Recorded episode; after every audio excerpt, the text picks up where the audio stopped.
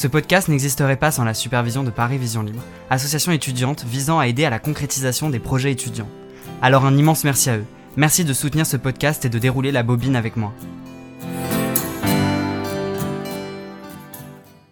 Le cinéma en tant que rêve. Aucun art ne traverse comme le cinéma directement notre conscience diurne pour toucher à nos sentiments, au fond de la chambre crépusculaire de notre âme. Par cette simple phrase, Bergman comprend le cinéma, il le transcende. Je m'appelle Malo Morcel et je suis étudiant en cinéma à la Sorbonne. Le cinéma est réellement une passion. Vous savez, le genre de passion qui n'est pas juste passagère mais bien ancrée en soi.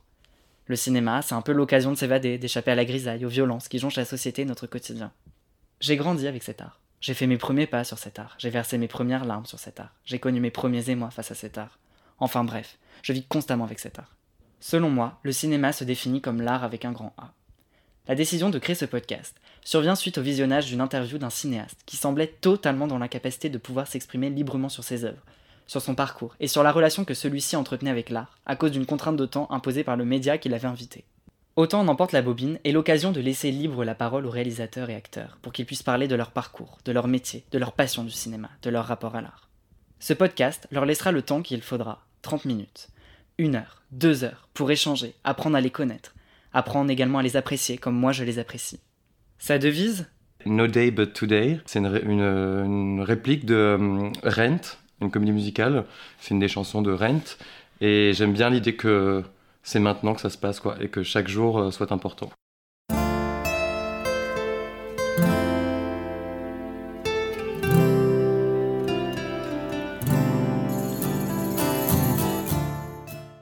Couette est arrivé dans le 13e arrondissement alors qu'il tournait un documentaire, le sien. Bien loin d'être imbuvable et encore bien loin d'avoir un extra tragique destin, acteur aperçu dans plusieurs films, il délaisse dans cet échange les paillettes et le temps d'une interview nous propose une conversation sur lui, sur son être, son métier, comme on pourrait le faire au sein d'une thérapie. Et il nous embarque avec lui dans son bateau. Voilà, je vous laisse maintenant avec Geoffrey Couette. Bonne écoute.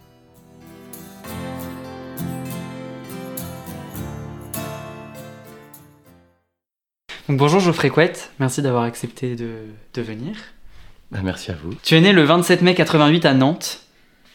Comment ça va? Eh ben ça va très bien. Depuis le 27 mai 88, ça va très bien. J'ai plein de travail, là, plein de choses, euh, plein de nouveaux projets aussi. Donc je suis euh, tout à fait épanoui. Comment c'est de grandir à Nantes? Je n'ai pas grandi à Nantes. Euh, moi, j'ai non non, mais j'ai habité un peu partout en France et autour du monde. Donc euh, je suis né à Nantes, après j'étais à Rouen, à Metz, à Singapour, à Sens en Bourgogne. Euh, mes parents avaient la bougeotte, je l'ai aussi. Et je peux dire par contre que c'est riche de vivre à plein d'endroits différents, de pas avoir d'attache particulière, c'est aussi euh, une grande liberté. À quand remontent tes premiers souvenirs en tant que Geoffrey Couette? Ouf, oh, quelle drôle de question. Euh... Pense que mes premiers souvenirs, en fait, c'est Singapour. J'ai, donc, je suis allé à Singapour quand j'étais euh, en CP. Et je pense que c'est mes premiers souvenirs un peu importants. Je me souviens très bien de la sensation de sortir de l'avion, qu'il fasse très chaud, très humide. Et que c'est peut-être le début de la... Je devais avoir 4 ans et demi, 5 ans. Donc, c'est un peu le début des premières consciences euh, du monde autour de moi. Quel est ton rapport à l'art? Passionné, hein. j'ai l'impression que toute ma vie tourne autour de ça. Donc, euh, j'ai l'impression que toute ma vie tourne autour de ça. Donc, il y a toujours un rapport, c'est là, c'est tout le temps là, dans mon regard, dans ce que je reçois. Il y a toujours un peu ce, le filtre de l'art. Comment est-ce que ta famille t'a familiarisé avec les arts? Ma maman est architecte, particulièrement sensible à l'art. Euh, mon père était commercial pour une grande entreprise, mais... Euh... Ah, c'est des sacrées questions. Hein. Euh, non, mais je, je, pense que mes parents nous ont toujours ouverts, nous ont toujours emmenés au musée, au cinéma, euh, mis des disques de jazz à la maison. Il y a toujours eu cette chose-là. Après, euh, moi j'ai trois frères qui sont pas forcément, qui sont pas artistes, qui font des métiers vraiment différents. Je suis le seul qui ait cette veine-là, mais je pense que du jour où j'ai été sensible à ça, mes parents m'ont absolument encouragé à développer ça, à m'intéresser aux autres artistes, à ce qui se faisait, à, à questionner ça. T'allais souvent au cinéma, au théâtre? Euh, Oui, depuis tout petit. Euh, oui, je pense que je suis allé au cinéma très souvent. Et après, au lycée, je me suis inscrit en, en option cinéma. Il y a un petit cinéma à Réessai à Sens où j'étais en Bourgogne qui faisait des projections deux fois par semaine. Donc euh, c'était la bonne excuse pour se coucher tard et aller au cinéma en semaine euh, tout seul, voir plein de films. Euh, ouais. Comment est-ce qu'on te parlait quand t'étais petit? Bah on me parlait bien. comment on me parlait quand j'étais petit? Hmm, Avec courtoisie. C'est-à-dire? Eh ben... bah, Je pense que j'ai reçu une éducation euh, classique, positive. Je pourrais pas dire bourgeoise parce que c'est pas vrai, mais euh, quelque chose de l'ordre des bonnes manières. Donc euh, je crois que pour mes parents c'était très important de nous, nous guider dans cet axe-là et que euh, même si j'ai pu avoir une crise d'ado, euh, c'est quand même une ligne de conduite euh, que je garde maintenant et dont je suis très fier. Et elle s'est manifestée comment cette crise d'ado? Oh bah j'étais insupportable avec tout le monde, hein. je, peux le, je peux le dire maintenant, avec mes parents, avec mes frères. je- bah, comme beaucoup, beaucoup d'ados, je pense que moi justement je cherchais comment m'exprimer. Euh, Peut-être le fait d'être, de devenir artiste. Et je crois que j'avais besoin de euh, trouver ma place, de dire je suis là, je suis comme ça, j'existe. Euh, tout le monde me saoule. Puis après, bon bah maintenant j'ai 32 ans, donc quelques années après on se dit bon, j'avais peut-être un peu abusé. Ils m'ont quand même bien guidé malgré un sale caractère dans ces quelques années et fait de moi un homme épanoui et à sa place. Qu'est-ce que tu voulais faire plus jeune? J'ai toujours voulu être comédien. Vraiment, ça a toujours été euh, là. Après, je crois que j'avais visé comme métier sérieux, entre guillemets. Euh, j'avais visé peut-être plus euh, scénariste ou script. Mais j'ai fait du théâtre depuis que j'ai 7 ans et je sais que ça a toujours été là. Je crois que j'ai vu dans une interview que tu parles arabe. Ah oui, un petit peu, ouais. Est-ce que tu peux te présenter en arabe? Ouais, bah pas assez. je, parle, je parle pas assez arabe. En fait, j'ai habité de 20 21 à 23 ans, j'ai habité à Casablanca, au Maroc. Donc j'ai, quand je suis parti, j'avais 100 mots. Je pense que euh, allez, maintenant il m'en reste 50. Et euh, je peux dire, euh, je parle chouïa darija, mais pas beaucoup plus. C'est-à-dire, je parle un tout petit peu darija. Mais ce qui est très particulier avec le, là où j'habitais à Casablanca, c'est que tout le monde parle français. Donc même si j'ai fait des vrais efforts pour apprendre l'arabe, tout le monde me parlait en français. Donc j'ai assez vite lâché euh, l'affaire. Mais je comprends un peu. T'as fait un bac littéraire option maths cinéma? Ouais, c'est le bac qui sert à rien. Pourquoi? Bah, parce que euh, option maths, euh, bon, concrètement, il n'y a pas beaucoup d'applications à ça. Après, c'était vraiment passionnant, c'était super. Et puis la partie cinéma aussi. Mais euh, j'ai- je suis un littéraire, mais j'étais bon en maths. J'aimais beaucoup les langues. Euh, puis je voulais voilà, avancer dans le cinéma, mais bon, ce petit, ce bac. Hein, euh, je sais pas trop s'il y a des gens qui ont trouvé un métier qui permettent d'associer tout ça après. Mais t'as fait option maths parce que il fallait faire quelque chose. Il fallait continuer les maths ou pas? Parce qu'il y a des gens qui font option maths parce qu'il faut continuer les maths, que ça peut permettre de trouver un travail plus tard. Non, parce que vraiment j'aimais bien ça. Mais euh, je pense que si, je pense qu'à l'époque, si j'avais pu, j'aurais fait vraiment euh, litté- la littérature, des maths, des langues. J'aurais viré l'histoire, j'aurais viré le sport, la physique, la chimie, tout ça, j'aurais viré aussi. Ouais, un truc comme ça, un peu, euh, ouais, quelque chose comme ça. T'as enchaîné ensuite en 2009 avec la formation de l'acteur au cours Florent. Est-ce que le cours Florent c'est le cours à faire quand on veut devenir acteur ou bien est-ce que c'est un peu comme beaucoup de magasins beau dans la vitrine mais vide à l'intérieur? Ah, c'est un peu dur ça. Euh, le cours Florent, en tout cas, c'est l'endroit où tout le monde est passé. C'est-à-dire que c'est tellement grand, il y a tellement de monde que j'ai l'impression que tout le monde y est passé, que ce soit deux jours ou trois ans. Moi, j'ai fait les trois ans. Euh, moi, c'était vraiment. Moi, j'ai adoré ma formation au cours Florent. Euh, j'ai aussi fait mon chemin dedans, c'est-à-dire que j'ai pas hésité parfois à changer de classe parce qu'il y avait un feeling que j'avais pas avec un prof ou avec un ensemble. Mais vraiment, ça a été trois ans très très riches. Et ensuite, c'est un peu cliché, mais l'école de la vie, c'est-à-dire que quand même les tournages, les rencontres pro, tout ce qui se fait après, je trouve, a euh, complété ma formation. Donc, je pense que le cours Florence est hyper valable, mais faut pas avoir peur de faire son chemin dedans. Après t'as fait un stage, l'acteur face à la caméra, la pratique du casting.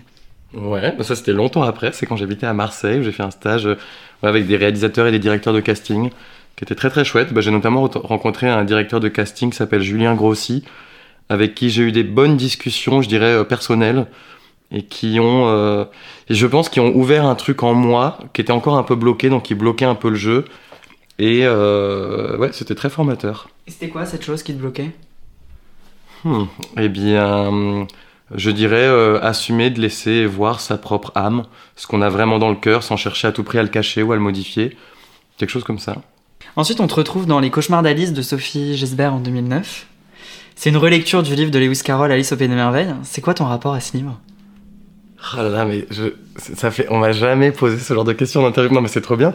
mais, euh, mais ça remonte du coup. euh, les cauchemars d'Alice, mon rapport à ça, bah peut-être il y a de la poésie partout, quoi. De la poésie, elle est partout, elle est palpable. Puis parfois il suffit d'un tout petit peu d'imagination pour euh, la faire décoller. Quelle est la personne la plus fantasmagorique que t'aies croisée dans ta carrière? Qu'est-ce que ça veut dire fantasmagorique? Qui relève de l'ordre de, de l'onirisme? Pas facile, hein. Euh, Qu'est-ce que ça veut dire onirisme? Qui relève du rêve, quoi, en quelque sorte. Oh bah, je, vais, je vais dire euh, une fille qui s'appelle Anaëlle Potvin, qui est pas connue, qui est une comédienne qui vit maintenant à Bruxelles et se, est plus axée sur la chanson.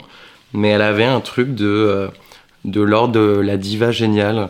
Euh, un peu, euh, je peux arriver euh, mal sapé, fatigué, mais il y a un truc fascinant quand même. quoi. C'est une amie, mais fascinante, Un tournage qui relève pour toi d'un pays merveilleux. que j'ai vécu. Ouais. bah, Théo Hugo dans le même bateau, Mhm. donc le film de Olivier Ducastel et Jacques Martineau, qui était mon premier rôle principal au cinéma, et dont je peux dire vraiment qu'il a changé ma vie, euh, professionnelle, personnelle, amicale. Et, que, et pourquoi? Parce que ce tournage a été fait euh, avec ces deux réalisateurs et mon partenaire François Nambeau, et qu'on a vraiment formé une espèce d'équipe à quatre, de famille, et cette famille est toujours euh, présente, vivante et très importante pour moi. Donc tu joues, comme tu dis, en 2016 dans Théo Hugo, dans le même bateau de Olivier Ducastel et Jacques Martineau. Je me souviens à l'époque, quand on parlait de ce film comme un film gay avec beaucoup de scènes de sexe. Alors que c'est pas que ça, c'est un film sur l'amour, sur la passion, sur le désir. Quel est toi ton rapport à ton corps? Oh, moi, je suis assez en phase avec mon corps. Enfin, je, suis- je suis assez, euh, je suis assez à l'aise. Euh, oui, j'ai pas de problème à ça. En tout cas, pas professionnellement. Bon, bah, parce que c'est vrai que j'ai mis la barre très haut euh, en commençant avec Théo et Hugo. Donc, c'est vrai qu'une fois qu'on a tout montré, entre guillemets, bon, bah, il y a plus tellement de soucis. Et puis, euh, et puis voilà, après, je pense que quelque part, euh, c'est quand même les réalisateurs qui, te disent, bah, on a envie de montrer ton corps je sais pas, quelque- au fond de soi, ça raconte que c'est hyper, euh, c'est flatteur. Enfin, ça, c'est particulier à accepter, mais quelque part, tu te dis, ok, bah s'ils ont, ils ont envie de le mettre en valeur et bah ça fait du bien. Ça n'a pas été difficile de se mettre totalement à nu devant une équipe? Mais en fait, euh, moi, je, le dis toujours, mais enlever ses vêtements, c'est pas très compliqué. Par contre, montrer le fond de son âme, c'est plus difficile. Donc, euh, se mettre, à, se mettre à poil dans un film, bon, bah, il y a peut-être deux secondes de gêne, et puis après, bon, ça va, on, passe à autre chose. Par contre, euh, lâcher des émotions, des émotions vraies, intenses et tout, ça, c'est plus compliqué. Et puis ça aussi, ça, ça reste après, ça nous accompagne, ces émotions. Par exemple, sur Théo Hugo, c'était le VIH, le sujet. Donc on a brassé ce sujet-là dans un axe vraiment dramatique et c'est vrai que, que ça, ça reste en soi et on continue à se dire, euh, voilà, ces sujets dramatiques qu'on traverse continuent de nous, euh, de nous éprouver, je pense. Avec quelle personnalité du cinéma tu souhaiterais dans le même bateau? Ah, euh, et ben avec Emmanuel DeVos, parce que je trouve qu'elle a une grande douceur. Je trouve que sa petite voix un peu haute euh, donne une impression de légèreté, alors que c'est un vrai personnage dramatique. Et je crois que j'aimerais bien, euh, ouais, partager un voyage avec elle. Tu tournes en 2010 l'extra tragique destin des moutardes, où tu as coécrit et t'es aussi à la réalisation avec Frédéric Brodard. Donc ça raconte la vie de la famille Moutarde. D'où est venue l'idée de raconter l'histoire de cette famille? Alors en fait, euh, l'extra tragique destin des moutardes, c'est pas une commande, mais je fais partie d'un mouvement de cinéastes qui s'appelle euh, Kino, qui existe partout dans le monde, où l'idée c'est il y a un thème qui est imposé, et tout le monde a soit trois jours, soit un mois pour faire un film. Et nous, c'était les années, on avait pioché comme thème les années 20 ou les années 40. Et du coup, avec Frédéric Brodard, on s'est dit, voilà, on va imaginer un destin qu'on va filmer un petit peu à la man- manière de Jean-Pierre Jeunet quand il fait des espèces de d'accélération sur euh, il lui arrive ci, ça, ça, ça, ça, ça, ça. Et donc on a, on a regardé un peu tout ce qui s'était passé dans ces années-là et on a fait un- une sorte de pot pourri qu'on a écrit en 4 heures, tourné en 4 heures, monté en 4 heures. Mais un peu plus comme une blague en disant on fait ça pour le, dans le cadre de Kino. Et puis ce qui est chouette, c'est qu'on l'a envoyé à quelques festivals, qu'on a été pris et qu'on a eu le prix du scénario au festival de Troyes dans l'Aube. Et on était, un, bah, on était un peu comme des dingues que notre petite forme ait pu euh, plaire à des gens. Le jour le plus extra et le jour le plus tragique de ta carrière Euh, le jour le plus extra de ma carrière, c'est quand on a reçu le Teddy Awards à la Berlinale en 2016 pour Théo Hugo, où euh, Jacques et Olivier sont allés chercher leur prix sur scène, nous ont appelé François Nambeau et moi à chercher le prix avec eux. Et il y a une vidéo de ça où moi j'ai un sourire mais jusqu'aux oreilles. Et, et je sais que quand j'y pense, ça me, ça me, ça me, ça me remplit de joie. Vraiment, c'était très, très, très, très heureux. Et le jour le plus tragique de ma carrière, euh, peut-être les, les jours où, parce que c'est des métiers où on attend beaucoup, parfois on attend beaucoup entre les rôles. Alors moi, j'ai, j'ai pas de, j'ai pas forcément d'angoisse par rapport à l'avenir parce que j'ai toujours du travail qui va venir, mais des fois l'attente est longue et il y a des jours dans l'attente où on se dit bon bah ça se trouve c'est fini. Et je dirais que c'est peut-être ces moments-là euh, qu'il faut arriver à occuper pour pas trop avoir ce genre de pensée. En 2013, t'as tourné le clip de Jacinthe, qui est une artiste chanteuse dans un style très épuré, très clair. C'est différent de tourner un clip d'un court métrage Ah bah oui, d'autant qu'en plus là j'étais à la réalisation. Euh, oui, c'était rigolo parce qu'on avait prévu, on avait écrit une petite histoire qui se passait beaucoup dans la rue, dans le métro, des choses comme ça. Et puis en fait, les, bah, la vraie vie prend le dessus. Donc il y a des gens qui nous ont volé des accessoires. Donc voilà, il fallait vraiment rebondir. Et euh, j'ai co-réalisé ça avec Carl Curtin, qui était mon DOP, mon chef-op. Parce qu'il était allemand, du coup, euh, du coup c'est, mon DOP, Director of Photography. Et euh, mais c'était une belle expérience. Et puis c'est, c'est chouette ce qu'elle fait, Jacinthe. Comment est-ce que le cerveau conçoit un clip? Hmm. Moi, je sais pas. Moi, je crois, moi, j'avais pensé plus à cette histoire et mon chef opérateur avait pensé plus à certains plans. Donc, il y avait vraiment deux aspects. Il y avait moi la partie, euh, je dirais, rue, et lui, il avait prévu tout un truc en, en studio. Enfin, c'était dans un appart qu'on avait complètement vidé, des lumières. Et puis, c'était le clip final, c'est l'assemblage de ces deux mondes qui arrivent à exister bien ensemble. En 2015, tu tournes ton court métrage Imbuvable où tu es le réalisateur, le monteur et le scénariste. Le moment où tu as été le plus imbuvable sur un tournage ah, euh, Bon, moi je crois que globalement je suis un gentil quand même, euh, donc je suis pas, je suis pas, euh, mais il doit, je vais peut-être trouver des exemples où moi j'ai été imbuvable sur un tournage. Non mais moi je crois que je suis pas imbuvable, mais peut-être que mes amis vont me dire ah, si si si si. Euh, je me souviens que quand on a tourné euh, les crevettes pailletées, il y a eu il y a la scène de fin dans l'église avec la chorégraphie. C'était très très compliqué parce que euh, il faisait très chaud, ça allait très vite. Et je me souviens d'avoir, mettre en fin de journée, d'avoir éclaté auprès du réalisateur, mais c'était plus, plus par tristesse parce que Cédric Le Gallo, bah oui, auprès de Cédric Le Gallo, et en fait parce que j'étais plus triste de sentir qu'on faisait pas euh, nous les acteurs à 100% ce qu'on faisait. Mhm. Donc je crois que ça c'est vraiment sorti et en fait je me souviens du regard de Cédric Le Gallo qui était un peu désolé pour moi. Et puis le lendemain on a repris la scène et tout a été très bien mais je crois que c'est c'est une des fois où j'ai un peu éclaté mais c'était plus euh, c'était plus euh, dirigé contre moi que contre ce qu'il y avait autour. Est-ce que le fait d'avoir voulu être réalisateur, monteur, scénariste, est-ce que c'est une volonté forte d'être maître de tout ou pas? Bah oui, il doit y avoir de ça, hein. certainement. D'autant qu'en plus, dans mon court-métrage Imbuvable, je suis aussi le rôle principal, donc euh, il y avait quelque chose de l'ordre du démiurge. Euh, euh, bah, je, je, pense que aussi quand je réalise, enfin en tout cas à cette époque-là, c'était aussi une occasion pour moi de, de jouer ce que je voulais. C'est-à-dire que quand j'ai réalisé Imbuvable, c'était aussi parce que à ce moment-là, je tournais des choses pour la télé qui me plaisaient mais qui n'étaient pas dingues. Et là, je m'étais dit, bah non, j'ai envie de jouer euh, un ado gothique euh, en crise avec ses parents et, euh, et que c'était l'occasion pour moi de m'offrir ces choses-là.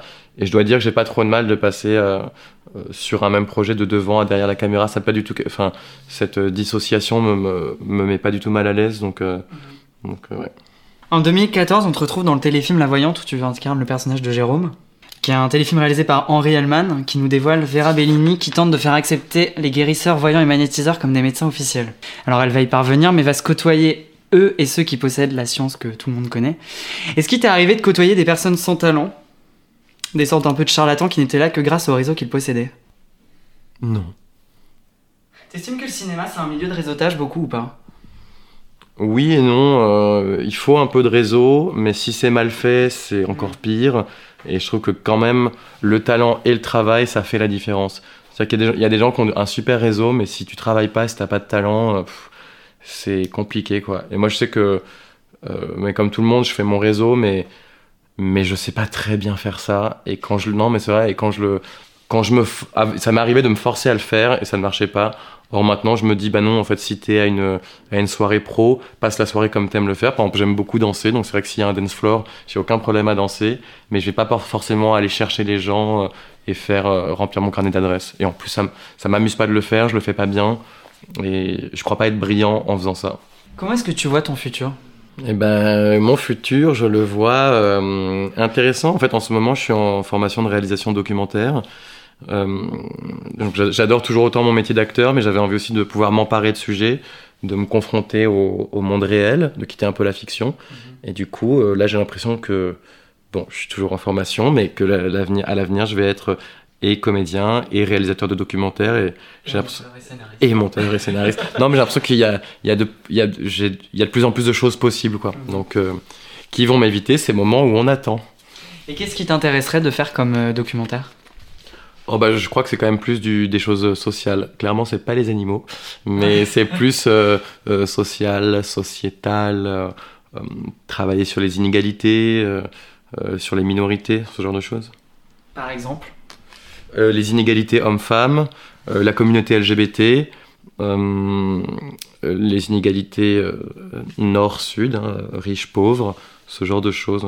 et le, regard le regard que peuvent avoir les gens sur l'autre avec un grand A, sur ce, ce qui lui est inconnu. Tu parles de la communauté LGBT, on te retrouve du coup, on y reviendra, mais dans Les Crevettes Pailletées en 2018, en plus de Théo Hugo dans le même bateau qui apporte la thématique de la romance gay, Au Perché. Tu dis, si les gens me considèrent comme un acteur de film gay, j'en suis fier. Est-ce qu'il n'y a pas une sorte de déception quand même au final?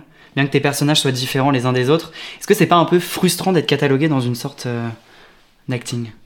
Absolument pas, puisque c'est pas du tout frustrant, puisque euh, on, dirait jamais ça d'un comédien qui ne fait que des rôles hétéros, ce qui est quand même le cas de 99% des, des rôles. Hein. On dirait jamais, mais tu fais que des rôles hétéros, ça te gêne pas Non, parce que pour moi, euh, être gay, pour un homme en tout cas, c'est juste aimer euh, sentimentalement ou sexuellement les hommes, mais ça n'est pas réducteur. Être gay, c'est pas une personnalité. Être gay, ça peut être. Et par exemple, dans mon cas, les, trois rôles que j'ai faits, il y a un jeune homme timide, euh, une grande folle exacerbée qui adore le cul, qui adore la fête, qui adore ses amis, et, euh, et un mec un peu froid, un peu blasé, un peu fermé. Donc non seulement j'ai pas l'impression de jouer les mêmes choses, euh, mais ce, et ce serait impossible de dire que être gay ce n'est qu'une chose, donc ça ne se joue que d'une façon. Donc non non c'est absolument pas réducteur. Après là où c'est triste, c'est si les gens se disent euh, bah, si les gens, sans voir les films, se disent il n'a joué que des gays, donc il ne pourra jouer que des gays. Enfin, c'est plus le regard des autres que je trouve un peu triste. Mais alors moi là-dessus, euh, je trouve ça plutôt cool. Et d'autant qu'on me donne des choses vraiment chouettes à jouer. Donc, comme j'ai dit, on te retrouve dans les crevettes pailletées en 2018. Donc, c'est une équipe de water polo qui sera aux Gay Games. Tu incarnes Xavier. Est-ce que tu es prêt pour le deuxième volet? À fond. Ouais, c'est trop bien. Bah oui, le, scénario du 2 est génial. Vraiment, on est hyper content. Euh, je l'ai reçu il y, a, il y a un petit bout de temps, et puis là, on voit les évolutions. Euh, il va nous arriver des sacrés trucs, les personnages vont plus loin. Je trouve que le- les réalisateurs, dans leur écriture, ont été aussi euh, euh, plus loin, euh, et dans la folie, dans l'outrance, dans le propos. Moi, je dirais même dans le politique. Et c'est beau l'évolution qu'ils proposent aux personnages. Et pour, euh, pour nous, en tout cas pour moi, moi je trouve ça génial de retrouver un personnage. Je l'ai laissé il y a deux ans et demi maintenant. Et puis je vais le retrouver. euh, donc c'est ouais, c'est hyper euh, réjouissant. Tu peux nous en dire plus ou pas? Je vais, bah, je vais dire ce que j'ai vu dans des articles déjà. Normalement, on, on- on part, euh, on devrait partir en Russie et au Japon. Donc, euh, je suis pas sûr qu'on tourne la Russie en Russie, mais en tout cas, euh, le Japon au Japon. Donc, c'est Vous allez vraiment aller au Japon Ouais, ouais, ouais, donc ça c'est super. Et euh, bah, je dirais que par exemple, si, ce que je peux dire de plus, c'est que sur mon personnage Xavier, son histoire personnelle n'était pas forcément développée dans le premier. Dans le premier, Xavier il était là vraiment pour apporter une légèreté à ce groupe-là, l'humour, pour incarner cette chose-là. Et que là, on... si, si, je pense qu'on va en apprendre plus sur lui, euh, il- plus une tra- sa trajectoire personnelle. Donc pour moi, c'est super aussi de pas juste, euh, euh, entre guillemets, repointer avec le même personnage les mêmes choses. Quoi. Tu dis, les règles du water polo sont incompréhensibles. Est-ce que tu les connais aujourd'hui? Bah, au-delà d'incompréhensible, c'est surtout qu'elles sont inapplicables. C'est-à-dire qu'on a quand même fait six mois de training hyper intense sur le water polo, et même après six mois, aucun de nous ne pourrait euh, défendre un match. C'est tellement physique, c'est tellement, euh, c'est tellement intense, c'est tellement violent. Donc euh, respect immense pour ceux qui en font, mais euh, pas moi. Comment se sont passées les premières séances d'entraînement de water polo? Donc on, on s'est on s'est entraîné avec les vraies crevettes pailletées, donc c'était vraiment génial qu'ils nous accueillent. Nous, ça nous permettait de voir aussi comment ils étaient en vrai, et ils sont absolument géniaux, magiques, fous, pailletés. Après, c'était un peu pour nous, non mais c'est un peu, euh, je vais résumer en trois phrases, mais c'est vrai que au premier cours, il y a un des joueurs qui a pris un doigt dans l'œil, au deuxième cours, il y en a deux conseillers du nez, et donc nous, on était un peu, euh, ah, euh, bah c'est ça, le water polo. donc c'était assez impressionnant, mais très joyeux tout de même. En 2018, tu joues dans Au Perché de Olivier Ducastel et Jacques Martineau. Ce film raconte les retrouvailles entre trois hommes et une femme qui se réunissent dans un appartement parisien afin d'en finir avec un homme considéré comme un dominateur, qu'ils ont enfermé dans une pièce à côté. Tu joues Marius, le rapport à la souffrance de ton personnage, il est assez intéressant. Il va petit à petit prendre conscience qu'il a souffert, il va délaisser sur le bas de côté sa carapace pour mieux accepter sa souffrance. Est-ce que tu t'es déjà doté d'une carapace dans ce milieu? Ouais, souvent, mais même tout le temps, je pense. Je pense qu'on se protège quand même. Je pense qu'on fait un petit peu attention à ce qu'on donne, quand est-ce qu'on le donne. Euh, quelque part, oui, je pense que. Oui, oui, je pense. Je pense que. Ouais, ouais. Bah, je, ça, ça, c'est déstabilisant. Euh, si, si, parce que souvent, j'ai l'impression qu'on essaie peut-être parfois de créer une image qu'on attend de nous. Et euh, mais c'est justement dans ces moments-là où on n'est pas forcément intéressant. Justement, le plus, les plus beaux moments, c'est quand on fait tomber cette carapace. Et c'est ce qui était magnifique à défendre avec Marius dans Au Perché, parce que vraiment, il arrive euh, bien droit, bien fermé, pas forcément très agréable.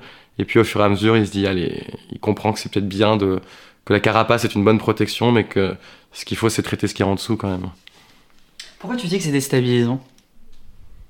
Parce que c'est entre la question professionnelle et psychologique. Alors, je suis sur un canapé, c'est confortable, c'est un peu comme si j'étais le psy.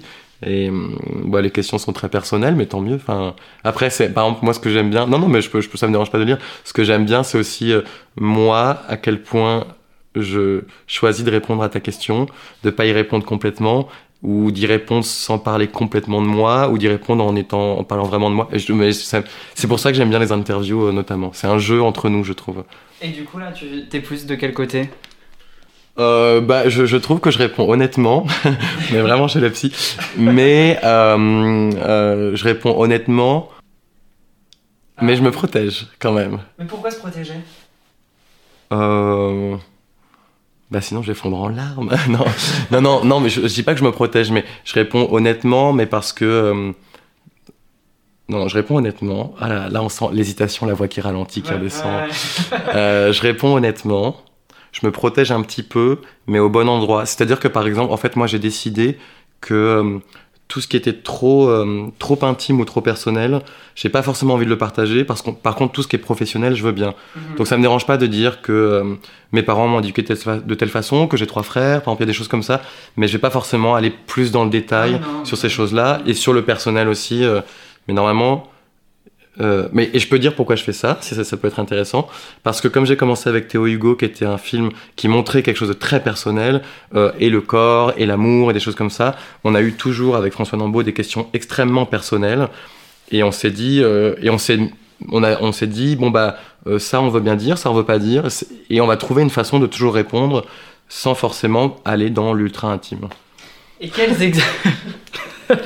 quels exemples de questions t'as eu qui étaient très personnelles ah bah nous c'était toujours des trucs de euh, est-ce que vous êtes amoureux dans la vraie vie? Est-ce que vous couchez ensemble? Des trucs comme ça. Et euh, et non mais je, je, moi je me dis je comprends la légitimité de poser la question mais je comprends ma, ma légitimité aussi de chercher à pas y répondre euh, voilà. Quand est-ce que ta carapace a été le plus mis en avant? Plus mise en avant?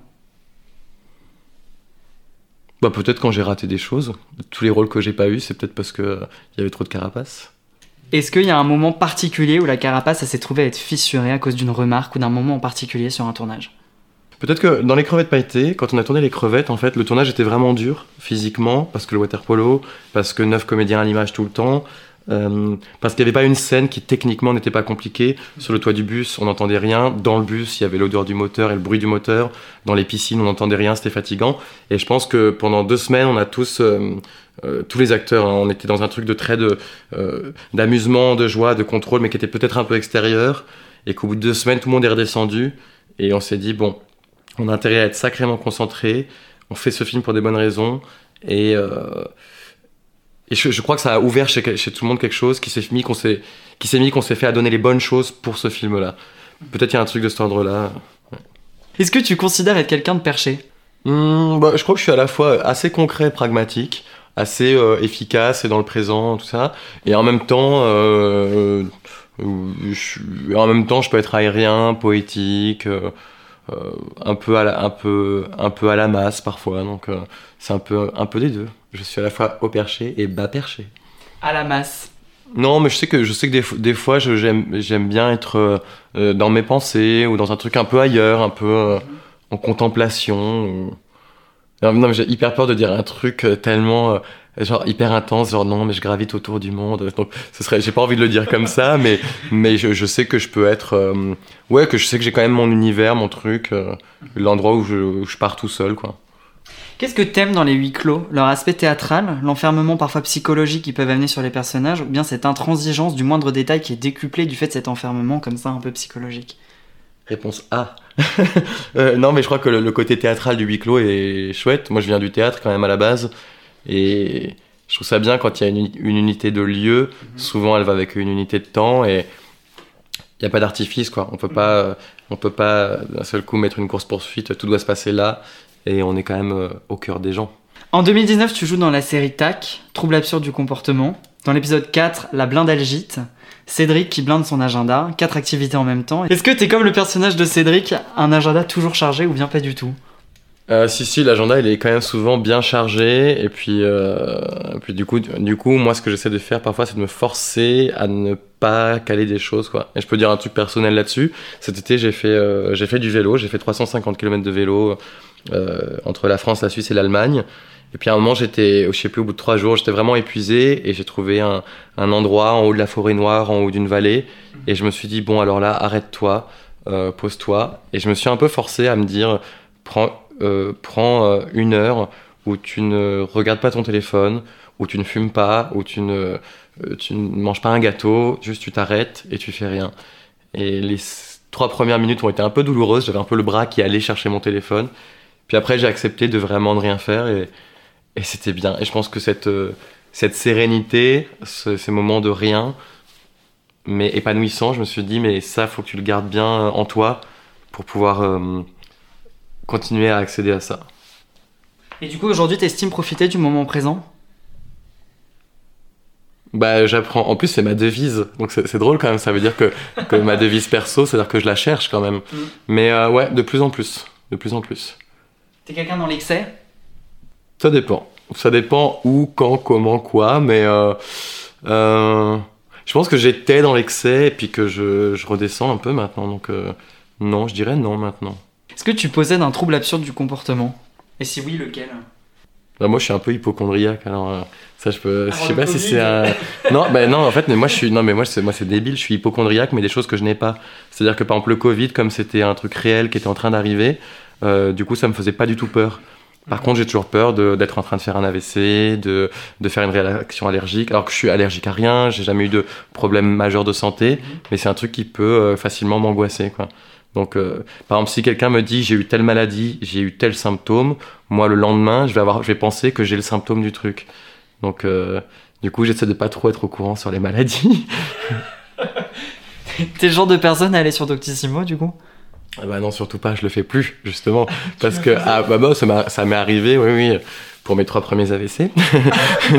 et du coup, euh, du coup, non, non, maintenant je sais qu'il faut surtout pas euh, faire ça et que c'est juste peut-être un truc d'angoisse et que du coup, euh, du coup, par contre, maintenant je sais, mais, mais je sais me dire non, Geoffrey, tu n'es pas en train de mourir, tout va bien. Je sais redescendre, quand même.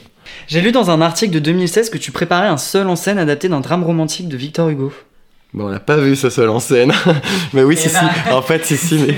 Parce que j'a- j'adore euh, Marion Delorme de Victor Hugo. Je trouve que c'est une pièce vraiment magnifique. De toute façon, tous les vers de Victor Hugo sont splendides. Et, euh, mais c'est un peu mon projet, euh, c'est un peu mon projet. Ça me dérange pas si je le fais dans 15 ans, en fait. Parce que, du coup, adapter un Victor Hugo, donc drame romantique, c'est 60 personnages, 45 lieux, bon, l'opposé du huis clos. De le passer à un comédien, faut quand même vraiment pas se planter sur les choix qu'on fait. Et même moi, je me dis, le jour où je montre ça sur scène, c'est tellement mon petit, mon, mon petit bijou, mon jouet, euh, que j'adore ma- travailler, que je, je ne le ferai que quand je serai sûr à 100% que c'est bon, j'ai le bon, euh, bon équilibre. Quoi. Et qui serait l'acteur? Ah bah moi D'accord. Euh, donc ça te fait... Tu, tu te projettes pas, y a pas de projet... Enfin, c'est pas concrètement encore en... Non, là, il est retourné dans un tiroir, ce projet. Mais dans, mon cœur, hein, dans mon cœur, dans ma tête, bien sûr, mais, mais il n'est pas pour tout de suite, non. Et sous quelle forme il serait mis en scène s'il devait l'être? Ce serait plutôt moderne, classique? Oh bah, je pense que ce serait forcément euh, plutôt moderne. Après, c'est, ça reste de l'alexandrin, mais bon, l'idée c'est de rendre cette parole euh, compréhensible et pas l'enfermer dans un lyrisme qui est déjà dans le texte. Bon, la chance que j'ai, c'est que les alexandrins de Hugo sont quand même très accessibles, mais ce serait forcément moderne puisque ce serait un comédien pour, euh, je crois que là où j'en suis, il reste six rôles vraiment qu'on voit. Donc il y a forcément quelque chose de l'ordre du théâtre visible et ouais, plutôt moderne, dans une esthétique aussi plutôt moderne, je crois. En quoi est-ce que le retour au classique montre-t-il une modernité de la société? Ah bah parce que la société met longtemps à évoluer quand même. Hein. Euh, Marion Delorme, typiquement, ça parle de la liberté des femmes, la liberté des femmes de faire ce qu'elles veulent de leur corps. bon bah on se rend compte aujourd'hui en, en 2020, 2021 que euh, que les bah, y a encore du boulot quand même. Quels sont tes projets futurs si ce n'est les crevettes pailletées 2 et ta formation de documentariste? Euh, mes projets futurs, bah, mais je sais pas si j'ai le droit d'en parler. J'ai bon, des, des, projets de films. Je fais un long métrage avec Anthony Hickling dans pas longtemps. Euh, donc un réalisateur que j'adore, dont je suis le travail depuis longtemps, qui humainement est une personne formidable aussi. Donc là, je joue dans son prochain film. Euh, ensuite, normalement, j'ai une web série. Les crevettes pailletées 2, et puis du coup, euh, j'espère bien, après les crevettes pailletées 2, pouvoir lancer mon propre projet de documentaire. Donc je pense que là, c'est un peu ça que j'ai en tête. Euh, Est-ce que tu aurais des conseils à prodiguer à un étudiant qui souhaiterait se lancer dans le milieu du 7e art? Oh, faut y aller à fond. Moi, je dirais, faut y aller à fond. Faut travailler, travailler, travailler. Euh, faut lire. Faut. C'est pas parce qu'on vise le cinéma ou le théâtre que qu'il faut juste voir des pièces et regarder des films. Faut lire. Faut aller voir des expos. Faut écouter de la musique. Faut toucher un peu à tous les arts quand même. Je pense que développer sa culture générale, c'est bah déjà c'est passionnant, c'est sans fond et euh, faut voilà être à fond et puis euh, avoir l'humilité d'écouter, mais aussi être en confiance avec l'univers qu'on a et savoir apprendre à se connaître aussi. Je pense que vu que j'ai parlé beaucoup de ça depuis le début, je crois que plus on se connaît, plus on est en paix avec soi-même, mieux on est à même de, de jouer ou de raconter des histoires. C'est parti pour la deuxième partie qui s'appelle Les 7 madeleines déposées sur les 7 marches de Geoffrey Couette. T'es à Cannes, tu montes sur la première marche et là tu trouves une enveloppe par terre, c'est marqué Première art l'architecture. Si tu devais choisir une architecture qui te touche, laquelle ce serait et pourquoi? Oh là là. Si je devais choisir une architecture qui me touche, laquelle ce serait et pourquoi? Hmm, et ben moi j'ai envie de parler de Berlin. Je trouve que cette ville elle a quelque chose de fascinant parce qu'elle elle mélange beaucoup de choses. C'est-à-dire qu'elle mélange euh, bon déjà parce que c'est une ville qui est dont l'histoire est passionnante. C'est-à-dire qu'entre la Seconde Guerre mondiale, le mur de Berlin, Berlin et un, une espèce de modernité euh, hyper assumée, c'est vraiment une ville où d'un quartier à l'autre l'architecture témoigne de l'histoire, l'architecture change sans cesse, tout ça investi par les street artistes qui ont une place immense à Berlin et ça, je trouve ça, euh, je trouve ça fascinant. À Berlin, à chaque coin de rue, tu te dis, ok, sur quoi je vais tomber? Paf, et c'est autre chose. Et euh, il y a quelque chose comme ça, de l'ordre du, mélange, euh, parfois grossier, mais que je trouve vraiment fascinant à Berlin. Là, tu montes sur la deuxième marche, et c'est marqué deuxième art, la sculpture. J'adore. Il y a une, une sculpture qui est sur les quais, mais elle a, été déplacée, mais avant, elle était entre entre Bastille et la gare de Lyon, et maintenant elle est entre gare d'Austerlitz, c'est pas très loin. C'est une sculpture de Rimbaud qui s'appelle L'homme aux semelles de vent, où on le voit lui-même euh, accoudé sur ses pieds. Il y a une espèce de sérénité dans son visage. Euh, c'est les semelles qui sont devant lui, mais des semelles devant aussi. Et je sais pas, on, dirait qu'il est très présent, mais qu'en même temps il est en voyage et elle me touche beaucoup cette statue. Là, tu montes sur la troisième marche. C'est le troisième art, les arts visuels, qui regroupent la peinture et le dessin. Hmm. Avec la pluie qui tombe. Oui, c'est un peu romantique. euh... Basquiat. J'irais Basquiat dans son truc un peu. Euh, c'est maintenant, quoi. Il faut peindre, il faut prendre une porte, un pinceau, et puis tac, on va le balancer. Euh, comme ça, il y a quelque chose de, de très urgent, euh, de très naïf dans son art. Ouais. Sur la quatrième marche, c'est la musique. Alors la musique, parce que j'écoute des trucs dont je pourrais être très fier, mais des trucs dont j'ai très honte aussi. Donc, euh, donc euh, ah, non, non, mais c'est-à-dire que je peux à la fois écouter euh, Paris Latino de la Starac 2 et me dire mais l'instru est formidable. Donc là, on est plus hein, clairement dans les choses qui me mettent un peu mal à l'aise de ce que j'écoute, et à la fois, à la fois j'aime, j'écoute vraiment de tout, mais je dirais, moi j'aime plus, je suis plus rock électro. En fait, j'aime ce qui me fait danser, donc je sais pas, la roue des choses comme ça. Euh, métronomie, je trouve que tout ce qu'ils font, euh, tout ce qu'ils font est bon.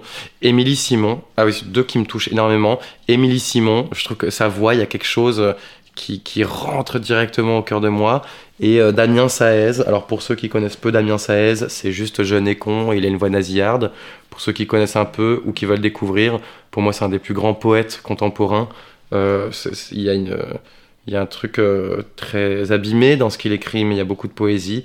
Et puis évidemment, c'est compliqué de pas parler de David Bowie, qui est quand même, bah, je, je pense que je connais un tiers, même pas un tiers, un dixième de son œuvre. Elle est infinie, lui il est fascinant, il est grand quoi. Sur la cinquième marche, tu tombes sur la littérature qui regroupe la poésie, les romans et tout ce qui se rattache à l'écriture. Un poème et un livre.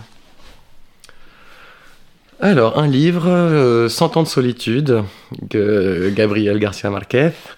Euh, bon, je pense à ça parce que je l'ai lu il y a pas longtemps. Euh, c'est fascinant, ce, roman qui avance tout le temps. C'est-à-dire que donc c'est 100 ans dans la vie d'un petit village, le village de Macondo euh, en Amérique latine, et d'un d'un paragraphe à l'autre, il se passe un truc, et quand on est en train de le lire, il y a une espèce de, de, transe, c'est comme, comme de la drogue, ça avance tout le temps, tout le temps, tout le temps, tout le temps, et au bout d'un moment, on est complètement perdu, comme les personnages s'appellent tous pareil, on ne sait plus qui est qui, mais c'est pas grave, on continue, puisque tout ce qui leur arrive est fascinant, et on sait plus, tu sais plus si tu parles de la grand-mère ou de sa fille, et puis tu, voilà, tu rentres là-dedans, et je trouve qu'il y, a un- il y a un style qui est vraiment, euh, ouais, très, très, euh, vraiment passionnant. Et un poème, c'est ça?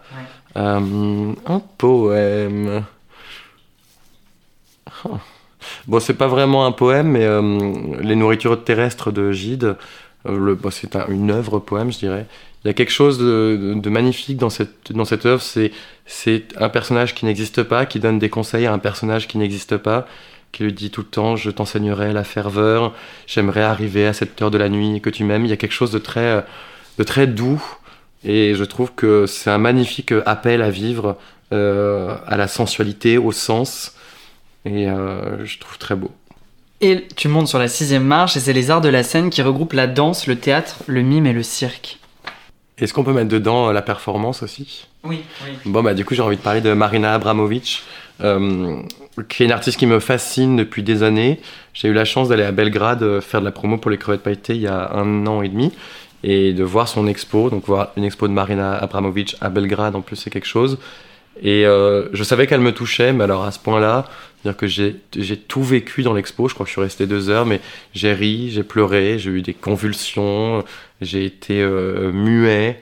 Euh, il y a quelque chose dans sa démarche et dans la qualité de l'exécution de tout ce qu'elle fait qui est. c'est une déesse, c'est une sorcière, c'est.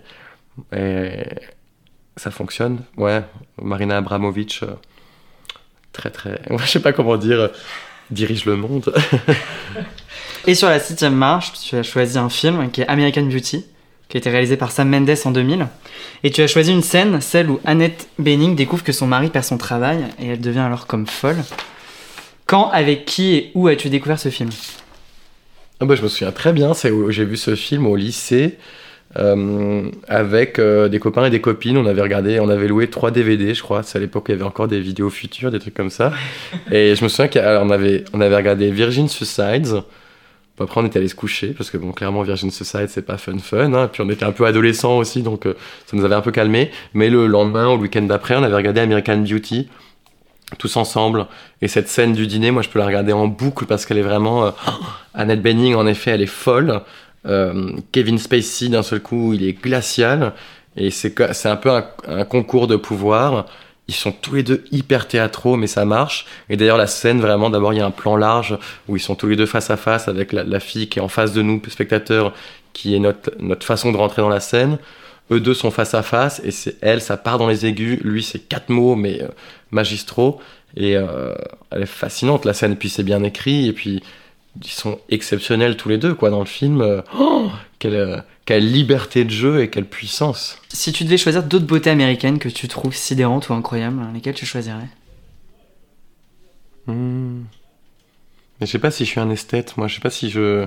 Je suis pas sûr de- d'avoir. euh, si je pense du coup à des actrices ou des acteurs, une personne euh, précise. Si je peux dire euh, Don Cheadle, euh, qui est un acteur euh, de couleur noire qu'on voit dans Collision. Et je trouve qu'il a un truc dans les yeux qui. euh, et on le voit dans euh, Hotel Rwanda aussi. Il a un truc dans les yeux de l'ordre de, de la vérité totale et de, de la fragilité qui est bouleversant. Est-ce qu'il t'est déjà arrivé de perdre les pédales suite à un discours d'un réalisateur?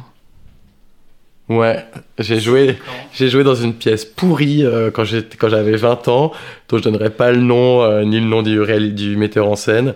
Une pièce mal écrite, mal mise en scène, avec un sale, euh, sale de metteur en scène, et euh, qui était un bon manipulateur et qui moi m'a me déformé au jeu.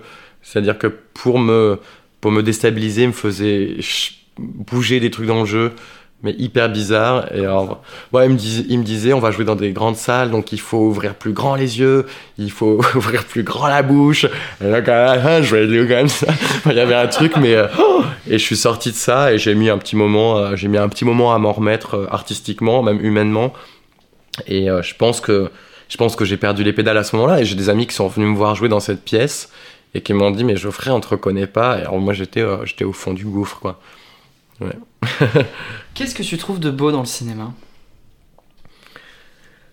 Euh, bah, un peu tout. Hein. Moi, moi, je ce que je trouve beau dans le cinéma, c'est quand on arrive à hum, prendre une situation de la vraie vie, euh, la transcender. Je trouve ça beau aussi dans le fait que le- même si là je m'intéresse au documentaire, ce que je trouve très beau dans le cinéma, c'est aussi le fait que le cinéma, ce soit pas de la réal TV, c'est pas de, on prend pas la vraie vie, c'est-à-dire qu'on peut, par exemple dans, dans le cinéma de Jacques Martineau et Olivier Ducastel, on peut donner des textes poétiques à des gens, on n'est pas censé faire croire que on n'est pas dans le salut, ça va, tu fais un café, ouais, ouais. Non, non, on peut, on peut mettre de la poésie, on peut, on peut magnifier la vie, et c'est ça que je trouve euh, intéressant. On peut la magnifier, on peut la dramatiser, on peut la théâtraliser. Euh, moi, je suis un fan euh, absolu de Pedro Almodovar, et j'imagine qu'il est, qu'il est entouré de gens colorés, qu'il a été entouré de gens colorés, bien sûr, euh, et lumineux et éclatants. Mais en même temps, il a, voilà, il a choisi de raconter que la vie c'était comme ça, que la vie c'était une chemise à carreaux rouges devant un papier peint à rond vert. Ok, et je trouve ça bien de, de se permettre ça avec le cinéma. Combien de fois tu vas au cinéma par semaine et où? Bah alors, normalement, je vais au cinéma 3 à 4 fois par semaine, sauf si quand je suis en train de bosser ou là c'est pas possible. Euh, ouais, c'est ça, 3 à 4 fois par semaine. J'essaie d'abord de regarder plus les petites salles, donc d'abord je regarde le Luminor, ensuite je regarde souvent euh, MK2 Beaubourg ou Bastille parce que j'habite pas très loin de Bastille. Euh, et s'il faut, bah, je vais au Hall où je suis à peu près sûr de trouver les choses. Quoi. En gros, c'est mon, mon itinéraire, c'est quelque chose comme ça. Donc c'est parti pour la troisième partie qui s'appelle À bout de choix. T'as deux ou trois choix et tu dois en choisir un. D'accord. Olivier Ducastel ou Jacques Martineau? C'est horrible comme question. Ah non, c'est horrible. Olivier Ducastel ou Jacques Martineau. Euh, euh, ah, vous êtes pas sympa. Je vais faire une réponse quand même. Euh, Non, mais lequel des deux je vexe le moins selon ce que je réponds? Non, mais je peux en choisir un pour une chose et l'autre pour autre chose. Non, mais ils sont, c'est impossible de choisir. C'est impossible, c'est un binôme. euh, Ils sont, c'est, c'est, c'est mon papa et ma maman. Je le dis toujours, euh, Jacques et Olivier, c'est mon papa et ma maman, c'est mes deux papas de cinéma. Donc euh, jamais de la vie. Je ne respecte pas votre jeu. Je ne choisirai D'accord. jamais. Et qu'est-ce qui change dans la manière de travailler de Olivier Ducastel et Jacques Martineau? Qu'est-ce qui change entre eux? Eh ben, euh, oh, je crois qu'Olivier, il a quelque chose euh, de. Olivier, il est concret et, euh, et Jacques, c'est un poète. Donc Olivier, il y a un truc de euh, la technique, l'organisation. Euh, il est, c'est- non, c'est pas, c'est pas un truc de carré, mais euh, le cadre, on- voilà, c'est, c'est précis, c'est efficace. Et puis Jacques, il va nous, il va nous dire une phrase et puis débrouille-toi avec ça. Il y a, il y a aussi une, une poésie en lui. Il y a, il y a quelque chose comme ça. Et leur, euh, pour le coup, ils se complètent vraiment. C'est vraiment, ils se complètent complètement. Et nous, en tant qu'acteurs, moi, je sais toujours exactement à, auquel des deux je dois demander si j'ai une question. Euh, ouais, ou à quel des deux je ne dois pas demander en fonction de ma question. Geoffrey ou Couette? Euh, euh, bah, je suis bien un couette, c'est-à-dire que j'ai bien l'identité de ma famille quand même. J'ai bien les mêmes traits que, que, le- que les couettes. Donc, ouais, j'ai envie de dire couette. Extra ou tragique? Extra. Crevette ou pailleté Pailleté. Water ou polo C'est hyper bizarre. Bah, polo, du coup. Moutarde ou ketchup Ketchup. Père ou fils Fils. Ping ou pong Pong. Théo ou Hugo Hugo. François Nambeau ou Cédric Le Gallo François Nambeau. Mais c'est horrible. Attends, mais je vais rajouter quelque chose. mais, mais Cédric, je t'aime très fort. Téléfilm ou cinéma? Cinéma. Chapelier fou ou chat du Cheshire? Mais j'ai trop peur de dire le deuxième, donc je vais dire Chapelier fou. Pourquoi trop? Chat du Cheshire. Chat du Cheshire. Chat du Cheshire. Chapelier fou. Liberté, égalité ou fraternité? Liberté, toujours, liberté. Si tu devais passer un message économique, environnemental, social, politique ou à quelqu'un, qui n'est pas forcément euh, quelque chose de- d'engagé entre guillemets, lequel ce serait? Bon courage. non, euh, un message non, bah, qui englobe tout ça. euh, non, non, non, ça peut être soit politique, soit environnemental, soit Ah. économique, euh, soit social, ou alors un des messages que tu délivres à quelqu'un. Par exemple, Olivier Ducastel, Jacques Martineau. Non, mais je dirais en, en général, je, je dirais quelque chose de social, quoi. Euh, Aimez-vous les uns les autres, chacun est comme il est, et, laissez-vous euh, laissez-vous être comme vous êtes, quoi. Je sais pas, c'est bien, c'était bizarre ou... Non, c'est bien, c'est bien. Bah, merci beaucoup. Bah, merci.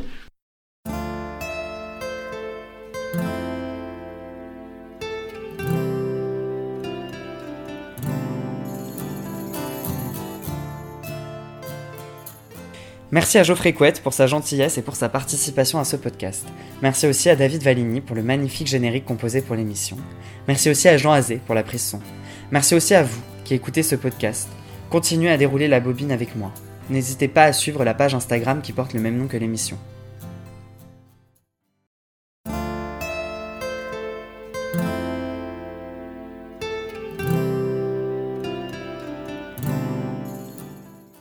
La deuxième saison s'achève et je tenais sincèrement à remercier toutes les personnalités qui sont venues au micro d'Autant on emporte la bobine. Merci pour tous ces échanges si précieux. Merci à Elsa Amiel, Emma Jobert, Émilie Gavoican, Mélissa Guerre, Stephen Davio, Sarah Succo, Geoffrey Couette, mais aussi aux personnalités du quatrième art, Elliot Jane, Clou, Alma Forer et au groupe Mauvais Oeil d'être venus participer à cette saison 2. Merci infiniment. Je vous souhaite à tous un magnifique et bel été, prenez soin de vous et de vos proches et je vous dis à très très vite.